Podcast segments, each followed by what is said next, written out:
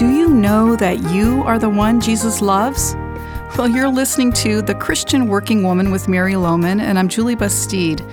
Last week, Mary, you shared with us the importance of reminding ourselves frequently, every day, that we are the one Jesus loves. And you've got some more thoughts on that topic today for us, right? Yeah, I do, Julie, because I'm wondering how many people who listened last week took my challenge.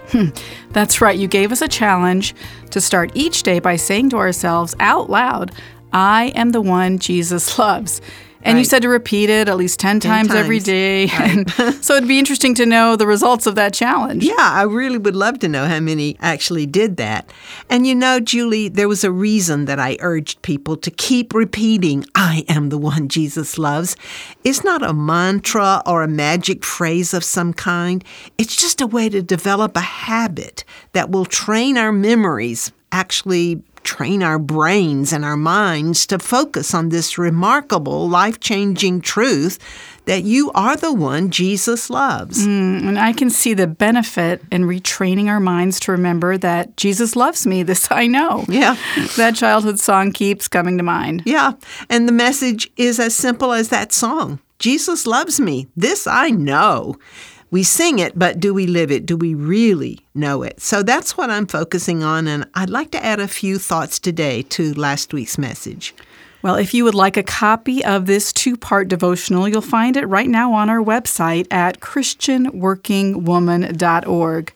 But now let's hear part two of You Are the One Jesus Loves.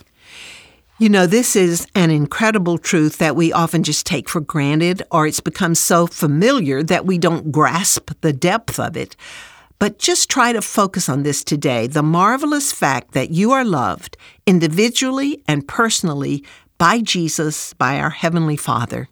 Last week I pointed out that five times in the Gospel, the Apostle John referred to himself as the one whom Jesus loves. These all occurred on the day before his crucifixion and immediately after his resurrection. For example, John writes about this scene at the cross.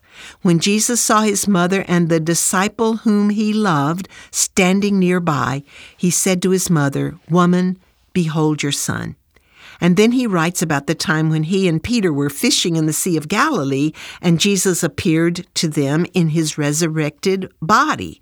John writes, That disciple whom Jesus loved, therefore, said to Peter, It is the Lord. And when Simon Peter heard that it was the Lord, he put on his outer garment, for he was stripped for work, and threw himself into the sea.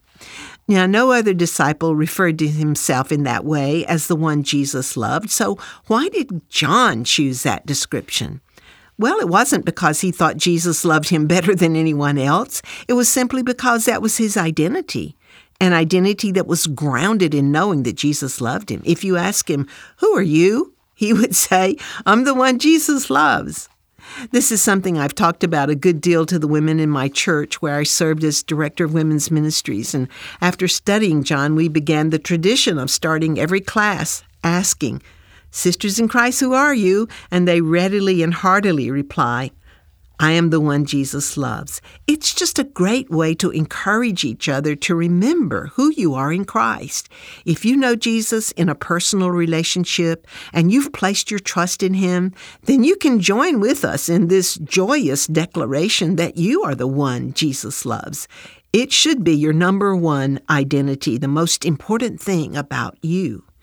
You know, when Lazarus was ill, the sisters sent for Jesus and they said, Lord, he whom you love is ill. That was their approach to Jesus. They appealed on the basis that they knew Jesus loved Lazarus. They didn't even mention his name because they knew Jesus would know who they were talking about. They were totally confident that Jesus loved Lazarus, and they appealed to him on that basis. Maybe this should inform us in our own prayer lives. How do you approach Jesus when you pray? Do you ever pray, Lord, the one you love needs you? Or, Lord, I come to you because I'm the one you love and I know you care about me. I've begun to do this, and it has a beautiful effect on your prayer time. You begin with your one credential, that one thing that qualifies you to present your request to God. Lord, I'm the one you love. It establishes that family relationship you have and reminds you that your Heavenly Father invites you to come into His presence with confidence and boldness and approach His throne where you'll receive mercy and find grace to help you in your time of need. What difference will it make in your everyday life if you truly bask in the daily knowledge that you're the one Jesus loves? Judah Smith writes People who know that Jesus loves them, who know that Jesus is with them and for them, those people can not only endure pain and loss and difficulty, they can come out on the other side stronger and better people. It will indeed get you through some tough times and cause you to be victorious. It'll make you sit up straighter and hold your head up higher, not from pride or self righteousness, but from gratitude and joy in knowing that you're the one Jesus loves. So, regardless of what's going on around you or what other people think, you are less and less vulnerable to their opinions and more and more confident of who you are in Christ. And here's a really important point. When we are sure of God's love for us, we are set free to love others. And this is how the world knows that we are disciples of Jesus Christ by the love we have for others. But when we are not totally confident that we are loved by God, life is just all about us, about our need to be loved, about trying to find something or someone to fill up that empty place inside, the place that only Jesus can fill. You know, one of the great side benefits of seeing your identity as the one Jesus loves and living in the freedom of that knowledge is that it just sets you free from yourself. Did you realize that you are the biggest problem you have? I think it's true for all of us. And when you can get over yourself, when you are so confident that you're valued and special and significant because you're loved by Jesus, then you simply are going to move into the joy of self forgetfulness. and when you don't have to think about yourself so much, you're set free to think about others. We can't really love others the way we should until we're totally confident that we are the one Jesus loves. Our human love runs out quickly. There's not enough in us to give love to others freely and joyfully, at least not for very long. It is when the love of Christ is spread inside us and fills us up and completes us, giving us joy and purpose, that we are then able to pass it on to others. There's an old song that says, I am loved, I am loved, I can risk loving you, for the one who knows me best loves me most. and the truth is, when we're confident in God's love for us, when we know that we are the one Jesus loves, we can risk loving others. We want to love others.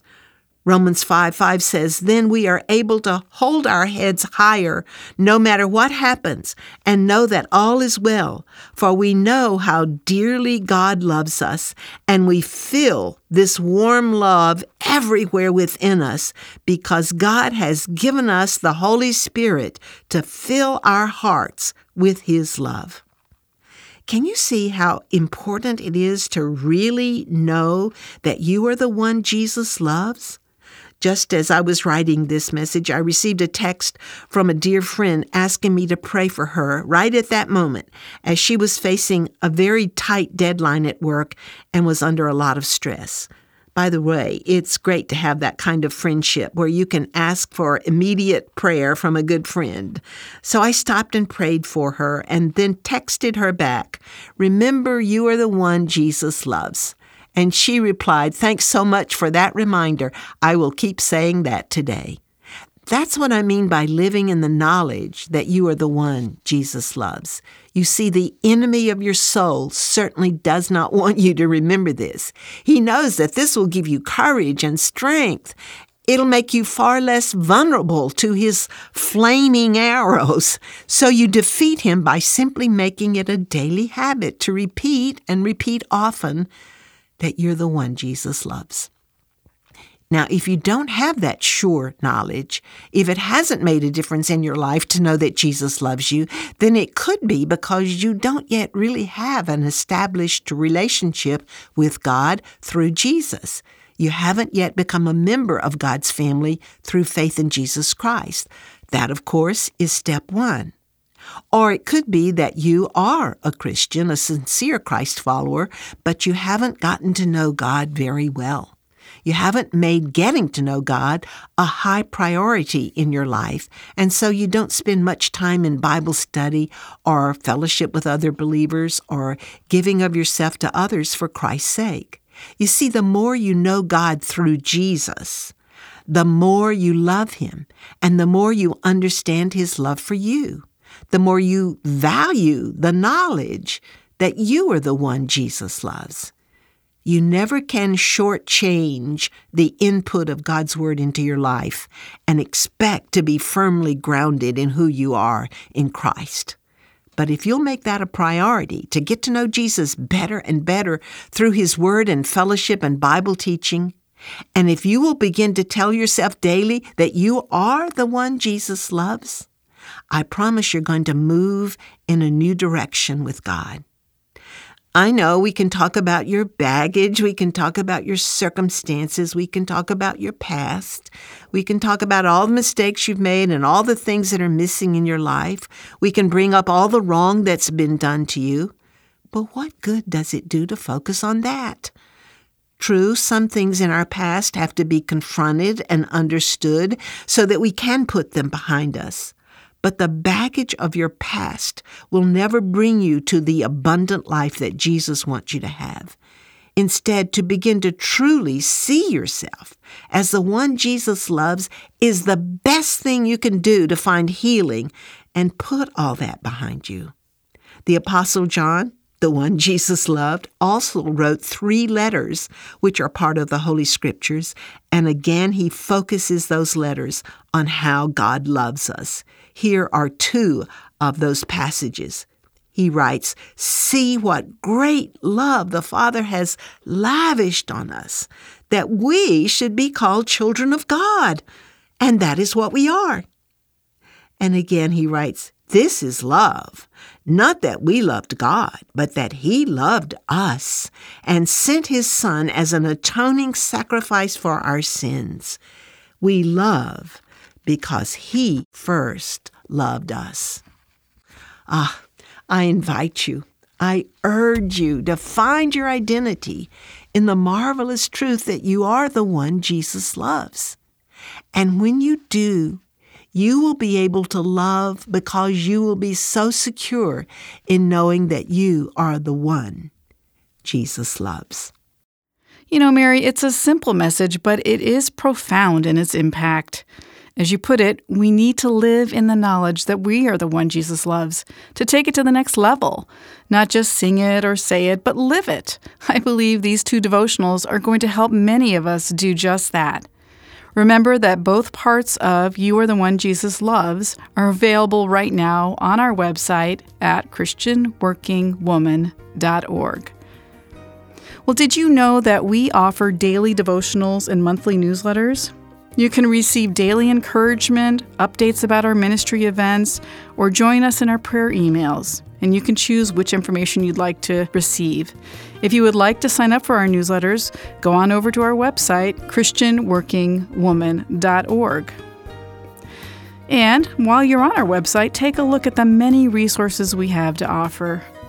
Our purpose is to encourage, equip, and empower you in the workplace we have books, Bible studies, podcasts, online Zoom events, and more at ChristianWorkingWoman.org. Well, next week, Mary will be talking about the sin of comparison and how we compare ourselves to others. So please join us next week. Thanks so much for being with us today. I'm Julie Bastide saying so long for Mary Lowman and the Christian Working Woman.